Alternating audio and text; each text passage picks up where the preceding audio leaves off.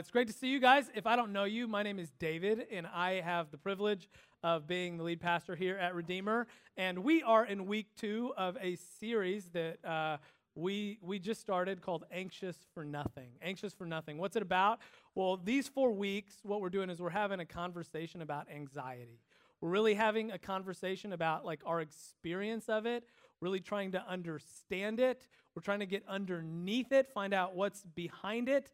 And, and even more than that, we're, we're sitting in a scripture, uh, Philippians 4 4 through 8, one passage of the Bible that really uniquely speaks to anxiety, that can really help us learn how to deal with it and navigate it and manage it and let faith kind of really speak to the fear and the fret that's in our lives. That's that's right there with our anxiety. And so that's what we're doing.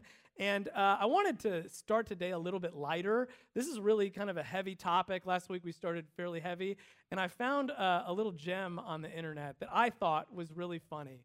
Um, it's, uh, it's titled, uh, it's a humor piece, and it's titled Your New uh, Generalized Anxiety Home Security System your new generalized anxiety home security system. And it imagines that you buy a security system, and these are the instructions that you're reading. And it's actually written by uh, a woman named Riane Konc, who uh, herself struggles with something called generalized anxiety disorder. What is that? Well, it means that she kind of has uh, regular struggles with anxiety that all of us have about general things that come up in life. However, her experience is heightened. It's more significant. It, uh, it it's even a little disordered, uh, uh, to, to use the term. And we talked about this last week. Like, there are some forms of anxiety that we really do have to think a little differently about, that are complex and that really uh, need to have a, a, another conversation. But one of the things that I really appreciate about her in, in this piece is that even in her experience, that isn't always good, she's able to see some humor in it. She's able to laugh about it a little, which is which is oftentimes a very healthy way to deal with what's going on in our lives. And so she wrote this little piece for the New Yorker called Your New Generalized Anxiety Home Security System. Let me read it with you. It is okay to laugh here, okay? So these are your reading instructions to your new uh, generalized home anxiety security system. Here you go. Hello, and thank you for your recent purchase of a generalized anxiety home security system. To get started, simply install Generalized Anxiety Home Security System sensors on your front door, and then on your bedroom door, and then on your kitchen door, and then on your bathroom door, and then on your closet doors, and then maybe put another one in your bedroom, just to be safe. You never can be too safe. You also can never be fully safe, right? One perk of your generalized anxiety home security system is that it remains on 24 7. Yay, you cannot turn it off no matter how hard you try. In fact, the harder you try to turn it off, the harder the security system works. That's the generalized anxiety home security system guarantee. You'll be happy to know also that the generalized anxiety home security system now comes with something called early alert, a feature that alerts you to dangers before the system has even identified what those dangers are. If you have a nagging feeling that something is wrong but you can't figure out what it is, that just means that early alert is working. Your generalized anxiety home security system also includes patented 2 a.m. alert technology, which rouses you in the middle of the night to warn you of potential dangers, such as did you, did you talk too much at Casey's party? Have you been saying hors d'oeuvres wrong this whole time? Are your toes wrong? That one's funny. In kindergarten, you were accused of peeing your pants, even though you hadn't. Is it too late to contact your entire class and set the record straight? Do all of your friends have a separate group text where they talk about all the dumb things you say in the original group text? uh, would it be worse for you to get cancer or for your spouse to get cancer? You must decide immediately. You have a meeting six weeks from now. Start to list all the ways that it could go wrong, right? You get the idea, right? Not good. This is not helpful, right? Uh, that is uh, an interesting uh, way to look at it. Uh, but what I want to do is talk about something that is going to help. Uh, what will help? And that's where we're going to look in our scripture today. Today's message is titled Learning Disruptive Prayer, and we're going to hone in on uh, Philippians 4 6. Uh, we're actually going to read the whole verse because I think it's important for us to hear it again in context and uh, last week, uh, if you were here or if you missed it, I actually challenged you guys to memorize this entire passage of Scripture. Philippians 4, uh, verses 4 through 8. I want to challenge you to memorize it. Why? Uh, I'm not giving you busy work. I really am not. I hate busy work. What I'm doing is giving you something that I think will help when you experience anxiety. If you can get these words in your mind and thereby get them embedded in your heart, what happens, what will happen is that when you face anxiety, you're going to have a tool that you can pull out, a sword that you can pull out and fight it with. And, and you can speak it over what you're experiencing. And I promise you it will help. It's helped me. I know it helps all kinds of people. It's kind of what the message today is all about. And, uh, and I would challenge you to do it. It's not that hard. Please don't get anxious about it. I actually did it this last week while sitting in a tree for an hour. Okay? It was, it, you, you, can do it too. Okay? All right. What I want to do is pray, uh, and, and then we'll open up our Bible and read. Let's pray. Lord Jesus, I just thank you for the chance to be here this morning to come together and gather and, and worship and remember who you are in our life. Lord, we uh, know that our faith is weak sometimes. We know that we are definitely broken inside, but Jesus, we offer that to you this morning. We come to you as the great healer, as the one that can speak into our fears and our failures, the one who, uh, by the power of your Spirit, um, moves us uh, to, to be the people you've made us to be, to follow your grace, to, to become more like Jesus, to, to, to experience relief from the things that we need to experience relief from in our lives. And we ask you for that as we open your word, as we talk about this tough, this topic that we all experience. Lord, uh, I just pray that your Holy Spirit would be at work in our lives, speaking to us, making this real, letting us know how you want us to respond. And may the words of my mouth and, Lord, the meditations of all our hearts today be pleasing in your sight. Jesus, you alone are a rock and our Redeemer. It's in your name we pray. Amen. Amen. All right. Philippians 4, verses 4 through 8. If you memorized it, you can say it aloud uh, with me. Actually, uh, why don't we do this? Why don't we read it together? How's that sound? Yeah? Okay. You, we didn't do this in the other services. This is spontaneous. Yeah, lucky you guys. Ready? Okay. One, two, three. Rejoice in the Lord always. I will say it again, rejoice. Let your gentleness be evident to all. The Lord is near. Do not be anxious about anything, but in every situation, by prayer and petition, with thanksgiving, present your requests to God. And the peace of God, which transcends all understanding, will guard your hearts and your minds in Christ Jesus. Finally, brothers and sisters, whatever is true, whatever is noble, whatever is right, whatever is pure, whatever is lovely, whatever is admirable, if anything is excellent or praiseworthy, think about such things. Great, thank you. Good reading, guys. All right, um, so we're gonna, uh, we did verse four and a little bit of five last week. We're looking at verse six, and I wanna read it again just so you can hear it and it's fresh. Do not be anxious about anything, but in every situation, by prayer and petition, with thanksgiving, present your requests to God. When I first read this verse, and actually, honestly, when I first read the whole passage, this is the verse that really jumped off the page at me. This is the thing that immediately caught my attention because uh, Paul really sets a high bar for us here, it seems, when it comes to the conversation on anxiety. He says, Do not be anxious about what? Anything.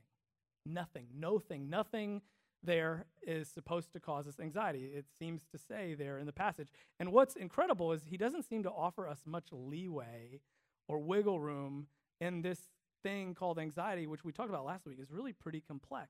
He doesn't have space for nuance there. There isn't conditions or qualifiers. It, he doesn't say, be anxious less. He doesn't say, um, do not be anxious for more than six hours at a time and then contact your medical professional, right? He doesn't say, do not be anxious and then let us have uh, an excuse for really anxious building scenarios like while you're driving in Houston during rush hour on 288 in construction, right? Like, there are lots of times in our lives where we think anxiety, we experience it, and it seems pretty reasonable, right? So, what is Paul saying? Is he really saying, do not be anxious about anything at all? That's really the question. And here's what I want to say uh, he's actually not quite saying that. And, and, and I want to explain why. Uh, it's actually helpful to hear, know what's going on in the original Greek text. The, Paul, the word Paul uses for anxious in Greek is the word now. merimnao, Miram now.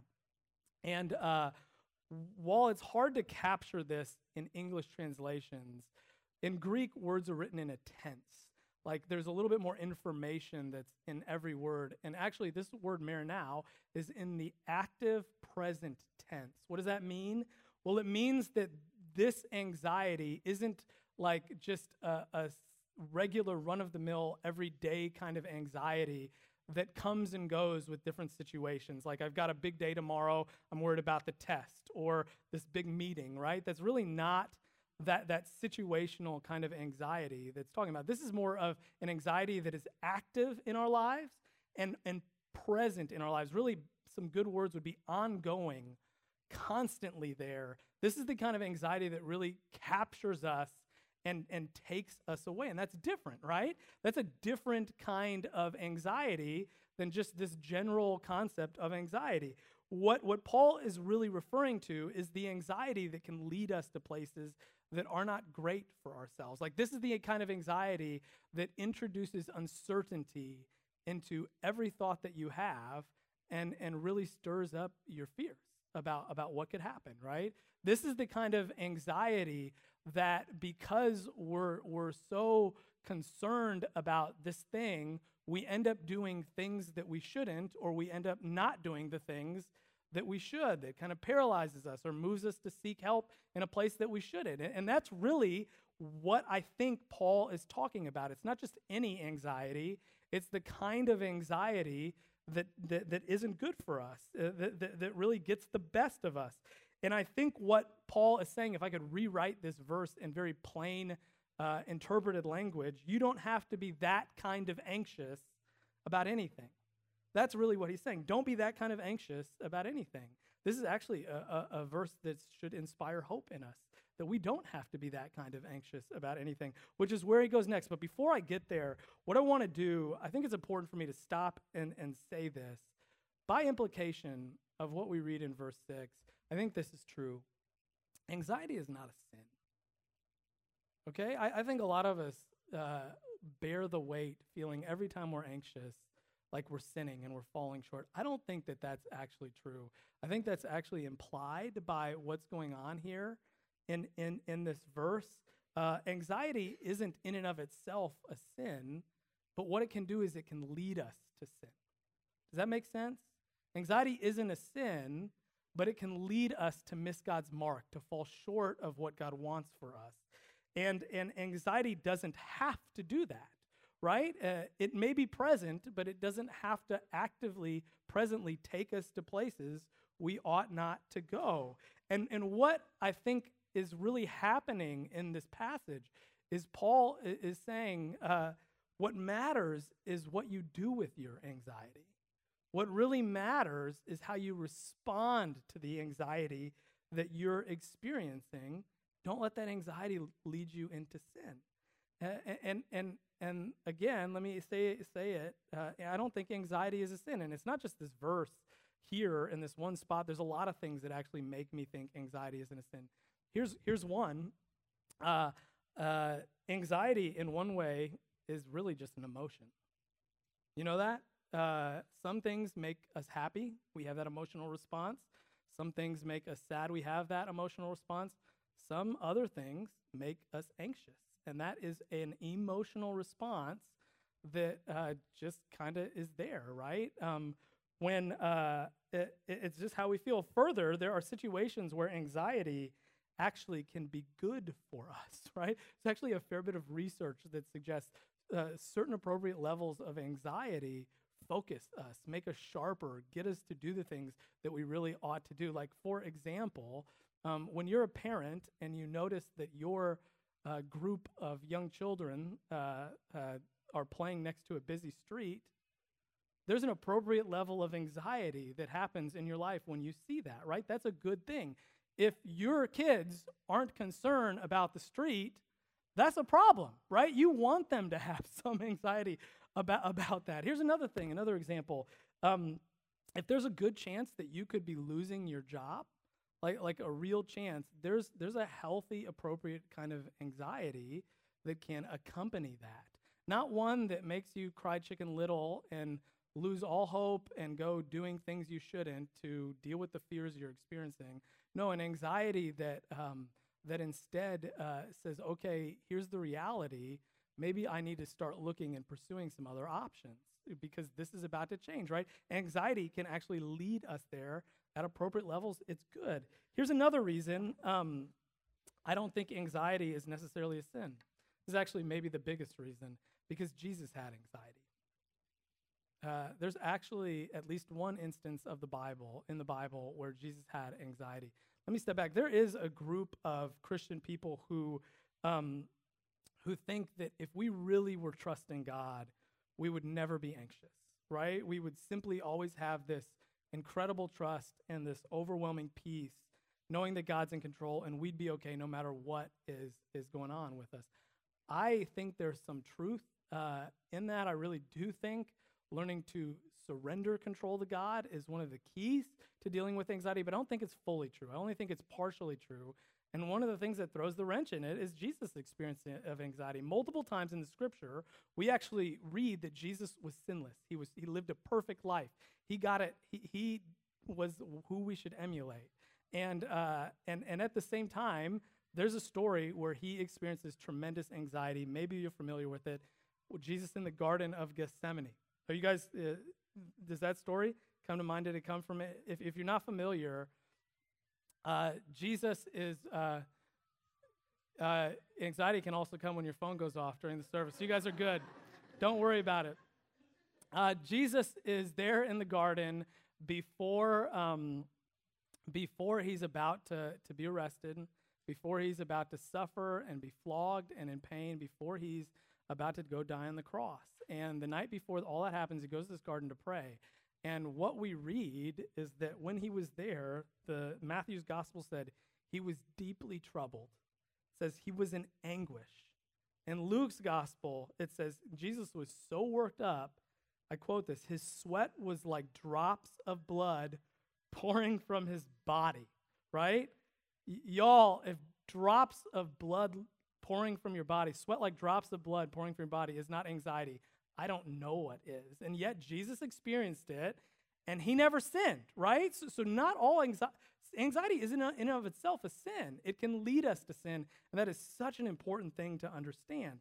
And, and here is what I would suggest is a much more helpful way to think about anxiety. Anxiety is really a symptom.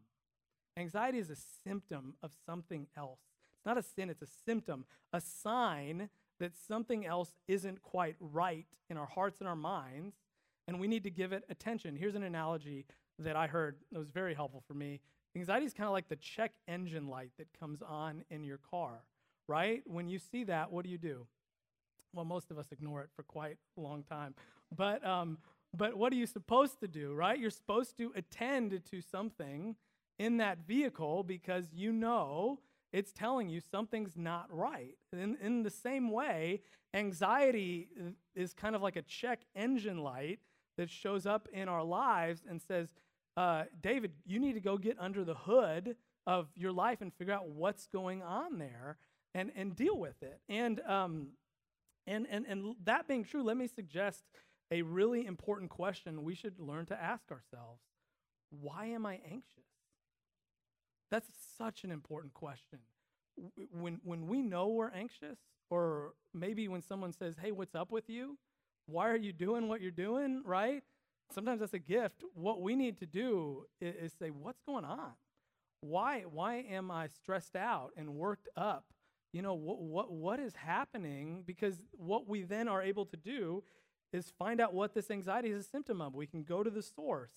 And, and what I think would be helpful actually is for me to name a couple of common sources of anxiety because uh, everybody's unique, but there are some that are very standard among all of us humans. Uh, and most of us will see ourselves in here somewhere. Here's, here's one fear of the unknown. Fear of the unknown. Uh, how many little kids get anxiety on the first day of school? Lots. Uh, my Johnny had, had a very scary first day of kindergarten uh, for him this last year. He's fine. But um, he was very anxious. How many of us adults get anxious when we step into new situations and we're not quite sure what to expect? Right? I don't know any of these people. I don't know what's going to happen there. You know, uh, stepping into a church for the first time can be a pretty anxious situation for a lot of people. What are they going to do? What are they going to ask me to do? Are they going to make me stand in the middle of the service and say my name? Right? Like there, there's there's some things. Uh, and and when sometimes I think what's also related to this is a desire for control. Right? That's a source of of anxiety here. Um, but we when when we want control and we don't have it, that's when anxiety can really get going. And for some of us, uh, when we're not sure what to expect, what happens is we start to imagine everything that could go wrong, right? Um, and, and this is why some of us will never travel abroad. This is why some of us don't even like trying new food, because we don't know what to expect. We fear the unknown. Um, here's another one fear of failure. Fear of failure. This is, this is a big one um, for a lot of people, and I include myself in this category. Uh, I see myself here. I don't like failing. I think I've shared this before. You'll probably hear it again. I don't like failing. Um, I don't like the cost of failing. While I know that failure is an essential ingredient to success, I still really prefer my successes without any notable failures, right? Who doesn't, right? And so, what I will do is uh, I will step into situations and try to think it through as much as I can to try to avoid all failure, to try to go through as unscathed as possible. And um, and what what it does is it drives me terribly anxious sometimes. Sometimes you can't get through situations without without failure. Sometimes if you turn it over in your head over and over and over again, you just find yourself in the same place, uh, worried about whether or not you're going to make the right decision. And you'll never know. And uh, and and I know that that makes me anxious. And I've also noticed that it can kind of drive the people around me bonkers when I refuse to move forward because I'm anxious about something. That's another common source of anxiety. Giants on our shoulders. This is another one, and it, uh, I'm borrowing that term from a guy named Steve Cuss who talked about it. These are the people in our lives who, who have significant influence over us and we respect, and, uh, and, and their voices and thoughts and opinions we kind of carry with us. Um, I'm going to share a story here. I mentioned Johnny was, uh, my son Johnny was rather anxious at his first day of school this last year. Shannon and I were, uh, you know, the night before saying, Johnny, are you okay? Are you ready? Maybe it was two nights. And he just started crying. He was so upset. And we were like, Johnny, what's wrong? And we said, are you, are you worried about school? He goes, yeah. I said, what, what are you worried about? And he said, he said, Jesse and Jared told me I was to get a Z minus on the first day of school. oh, brothers, right? Uh, golly. Giants on your shoulders, right? Jesse and Jared. Uh, welcome to a pastor's house, right? Um, but uh, that was a little bit of a more, you know, they were trying to be a little mean. I don't think they understood what they were doing. But a lot of times, like those people that we love and respect, we really give a lot of weight to what they say. And, and that's really what it's saying is when there's some tension, when we're worried we're going to disappoint them, uh, we, we feel that. And it comes out in anxiety. For example, I had a friend at university who, um, whose parents, uh, since he was a kid, said, We want you to be a doctor. We want you to be a doctor. And all the way through high school, he prepared to be a doctor. Uh, when he got to university, he went into pre med. His parents paid for his university so he could be a doctor. And about his sophomore year, he realized he really didn't want to be a doctor. And so uh, I remember just talking to him, being so concerned about this conversation he was going to have with his parents, how they're going to respond. He carried around a ton of anxiety through it, even after he told them he felt that. And, and that's a really significant form of anxiety many of us experience. Here's, here's another one uh, relationship tension. tension that we have in relationships. Uh, when we are upset at someone, or maybe even more so when we fear someone is upset at us, that really can cause a lot of anxiety. Um, you know, uh, when Shannon, my wife, and I are having an argument and we haven't yet worked through it, uh, that gets me pretty anxious. I really prefer my wife to be happy. Um, and maybe even more than that, I really prefer my wife to be happy with me. Right? Isn't there a saying about that? Happy wife, happy. Yes. Um, no comment. Um, but when when when we're not right with one another, I think I experience anxiety worse than anything else. It is it is it's not good, and uh, and I'm really not right until we have made peace. And and that is just one example of relational anxiety that I think can show up all over our lives, not just with a spouse, but with a friend who we had a disagreement over, with uh, a coworker who said something, made a comment that we didn't quite understand what they meant by that, with um, with uh, a child who you're just not hitting and not communicating with. Like like relational anxiety can show up in all sorts of places. And, and it, it's really quite significant. And there are certainly other forms of anxiety but I, I want to share with you the good news is whatever the source, um, once you're able to name it, once you're able to say, This is why I'm anxious, you know what the good news is? Then you can deal with it. Then you can actually respond to it. And, and more importantly, where this passage takes us, it says, Now that you know why you're anxious, you can give it to God in prayer. And, and, and you can experience some peace in your mind and your heart. You can be guarded in Christ Jesus because you are now taking this anxiety and you're giving it to God in prayer. And that's where, what I want us to see.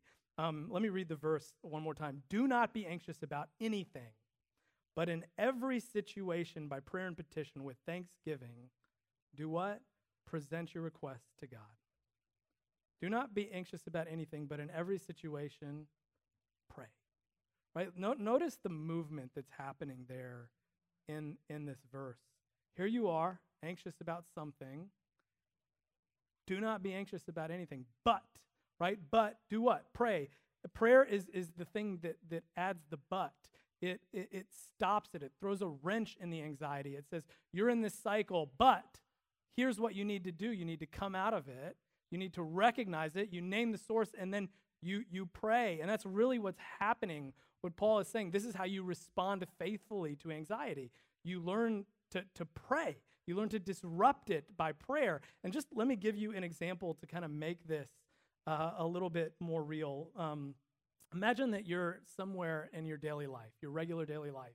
You're sitting at home on the couch, uh, having a rest. You are um, uh, in the kitchen. You are with uh, your kids in the car. Uh, you are somewhere at work, you're where you regularly are, and you're sitting there and you're worried. You're concerned. You're sitting there cycling through some fear. You, have got some anxiety that's there. And, and what, what happens? You're, you're lost. Like you know it. You've been there. All of us have. Suddenly, the phone rings. And you pick it up and you look, and it says, The Apostle Paul. Right there. He's calling you, the Apostle Paul. What? That's crazy, right? And you go, what? The Apostle Paul, and you say, and you go, uh, hello? And the Apostle Paul goes, hey, David. And you go, hey, uh, is this Paul? He goes, yeah, yeah. How are you doing, David? And you're like, I'm doing okay. I'm, I'm doing okay, Apostle Paul. and, and he goes, no, there's something in your voice, right? You're not okay, are you, David? And, and I go, no, Apostle Paul, maybe not. Maybe I'm, I'm not feeling great right now. Uh, what's bothering you, David? He says, You say, Well, I'm a little anxious about something. Something's bothering me. He goes, Oh, okay. Guess what, David? Do not be anxious about that thing, but why don't we go ahead and pray? Why don't we, over the phone right now, why don't you let me pray for you? That's what the verse does. That is a ridiculous example. And it was funnier than the amount you guys actually laughed. But, um, uh, that, that is actually an illustration of, I think, what this passage is trying to do, uh, what, it, what it's suggesting ought to happen. Because have you guys ever had a person say, Why don't we stop right now and pray? Why don't, why don't we stop being concerned or complaining and, and let's actually pray? It's, it's an incredible experience. It changes things. Um, I, uh, not too long ago, I was expressing some concern. Maybe you could describe it uh, as complaining to somebody. And, uh, and this person said, You know what? Why don't we just go ahead and pray right now? And I was like, I had lots of thoughts and feelings in that moment after they said that. One, I, honestly, I was embarrassed, right? Because I'm the pastor, and they just kind of outpastored me, right? Um, and that, that's a unique experience I get to have sometimes. But I was like, ah, oh, yeah, okay. That sounds like a good idea, praying, right? Second thing, I, I don't think I realized this in the moment, but uh, in retrospect, I actually think I wanted to say no. I think that I didn't want to pray uh, be, because I kind of liked complaining. This was a way of coping that, that many of us are familiar with. Uh, it's comfortable. In some ways, it is easier than facing the things that are actually bothering us. But um, thankfully, uh, this pastor uh, said, okay, let's pray, and we did it. And, uh, and you know what? It really, really helped. It stopped the, the concern and the complaining that I had. It, it took me out of my head, and, and it really did. Uh, I kind of moved past this thing when I prayed, I remembered uh, what we talked about last week that God was sovereign, that He was in control, that even if I wasn't able to see what I wanted to see, uh, God, God had this. It was going to be okay. I was able to, in prayer, surrender some of that control to, to God, and it was good. It helped. And y'all, that's what I want you to hear. That's what Paul is saying.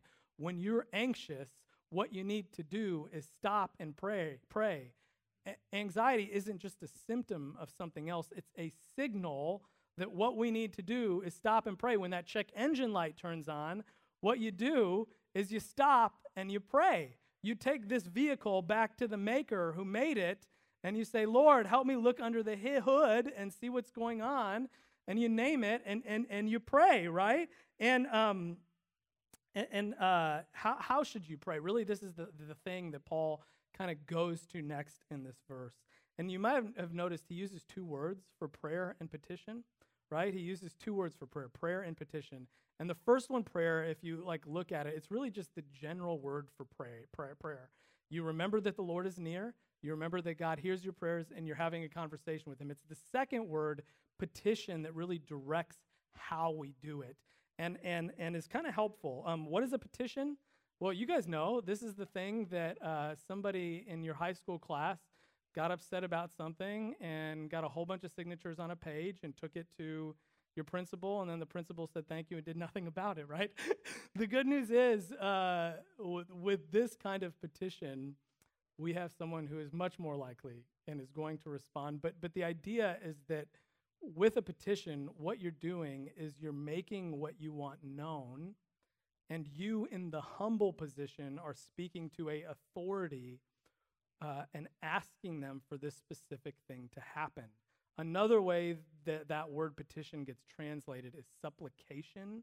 Maybe you've heard that. That's also helpful because it really emphasizes the hum- humble position of the one doing the praying. A su- supplication pr- implies there is a supplicant the noun version. And, and if you look it up, one of the dictionary examples I saw was the little brother who wants to go in the treehouse that the older sister is in control of.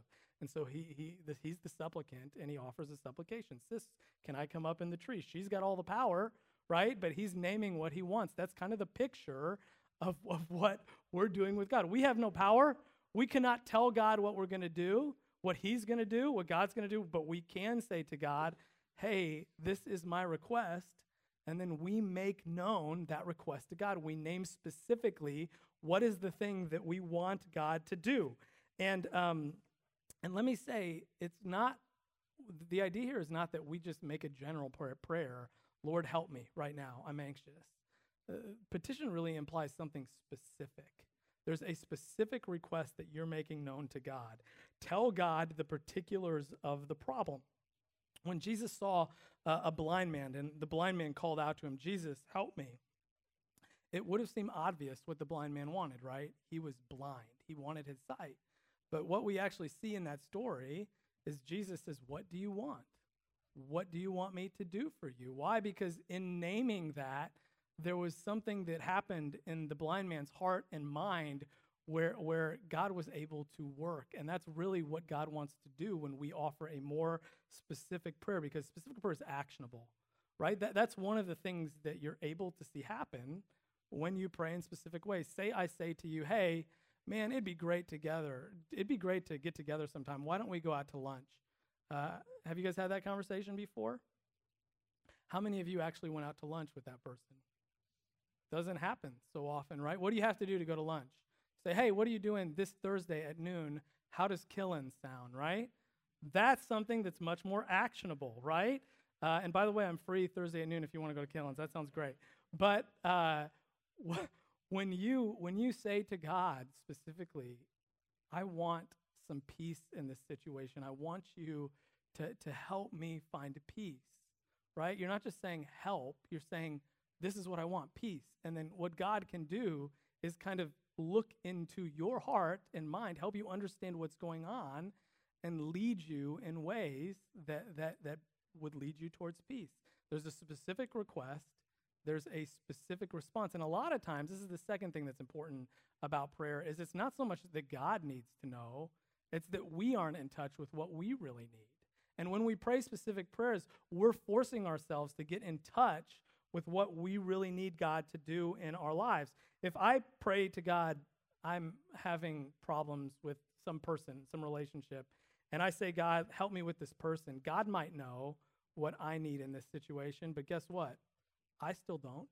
I'm just sitting in that same anxiety. I don't I don't know how to get out of this. I just know that I want help. If instead I learn to pray like this, Lord, I'm frustrated with what this person did to me a month ago and I'm struggling to forgive them. I want to avoid them. And I also think they don't like me. That's something that God can start to deal with, isn't it? Right? That's something where God can get into what's going on and and you can see it for yourself you've named it you can you can kind of even objectively move it outside of yourselves and see this is how i need to pray in this situation right if that's what you're dealing with you can pray lord help me to forgive this person or show me what is holding back my unforgiveness right that's an important prayer god answers that prayer you can pray lord please help me calm my fear that this person doesn't like me right? Or you can pray, God, let me accept that this person doesn't like me very much right now, right? That's a specific prayer. And when you name it, you're actually going to calm the anxiety that you're experiencing. I want to finish today by teaching you guys a way to pray specifically that has been unbelievably helpful for me during the years. And um, actually, three years ago, I taught. Uh, the small group that was Redeemer. Uh, this, I don't know how many of you remember it, um, but uh, it's called Palms Down, Palms Up Prayer. And the way it works is when you find yourself in an anxious moment, when there's something that's bothering you, when you know the source of it, you stop, right? Do not be anxious about anything, but pray. And, and you pray. And that's what you're doing. And so you stop and you actually begin with your hands down like this. And what it is in symbolic of is you letting go. It's you releasing. It's you giving things away. And you pray that specific thing that you need help with. Lord, uh, I give you my worry and concern about being laid off from this job. Lord, I give you my worry and concern about the test results that I'm about to get. Lord, I give you the worry and concern and the stress that I have about my daughter and the fact that she's not talking to me right now, right? I don't know what to do, but I give it to you, right? And what you do is what I find helpful to do is actually sit there and wait for a minute. And after I've named those things, and sometimes it's a lot of things like that, uh, you, you don't rush through it. You just sit there, and sometimes you even feel like a release as you say it. You even feel like a sense that you're letting that go. And then um, after you've given that sufficient time, what you do is you turn your hands up the other direction. Uh, palms go up, and this is symbolic of receiving from God. And so what you do is you say, Lord, I receive from you the fact that you are in control and you love me and you're always with me, and things are going to be okay even if I lose my job, right? I receive from you peace.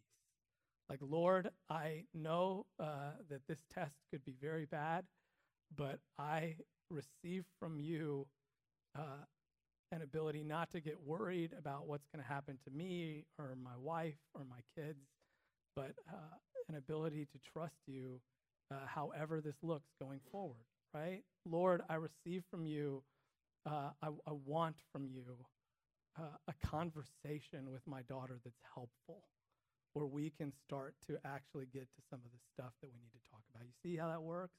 And you sit there and you name those things, and then after a while, you say thank you and you move on from that anxiety. And what I'd like to do actually is finish uh, praying together like that.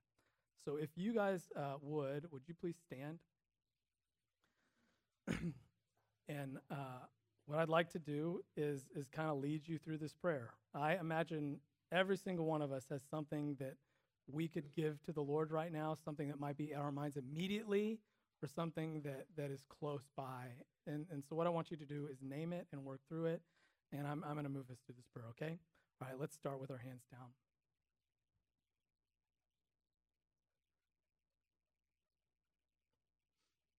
Lord Jesus, uh, we are worried about many things. There are things in our lives that bother us. There are things we don't have control over.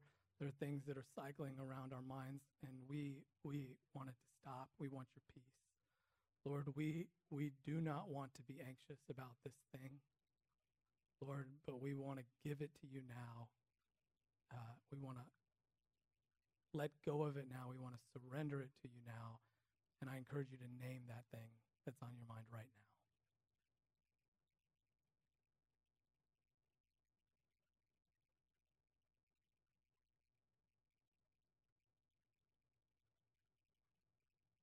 All right, turn your hands up.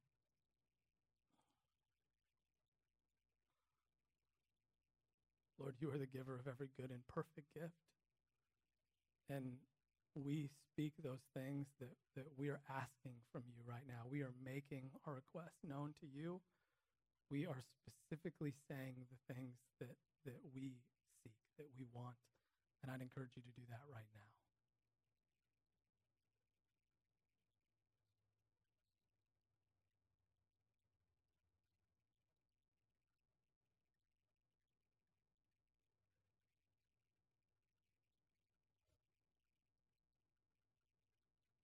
Lord, we rejoice in who you are and your goodness and your grace and your sovereignty.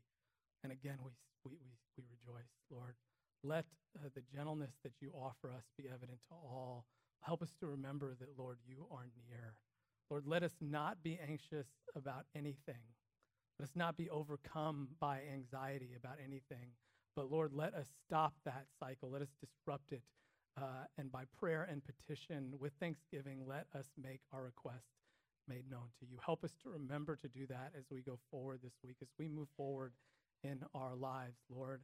And, and what we ask for more than anything is that we would experience in you uh, as we deal with the anxieties that come, we would have a deep seated peace that transcends all understandings in our hearts, that guards us, that guards our hearts and our mind in Christ Jesus. And, and Lord, I pray that we would fix our minds on whatever is good and noble and right, whatever is true, whatever is admirable, or the things that are excellent and praiseworthy. Would you help us to put our minds there? We pray these things.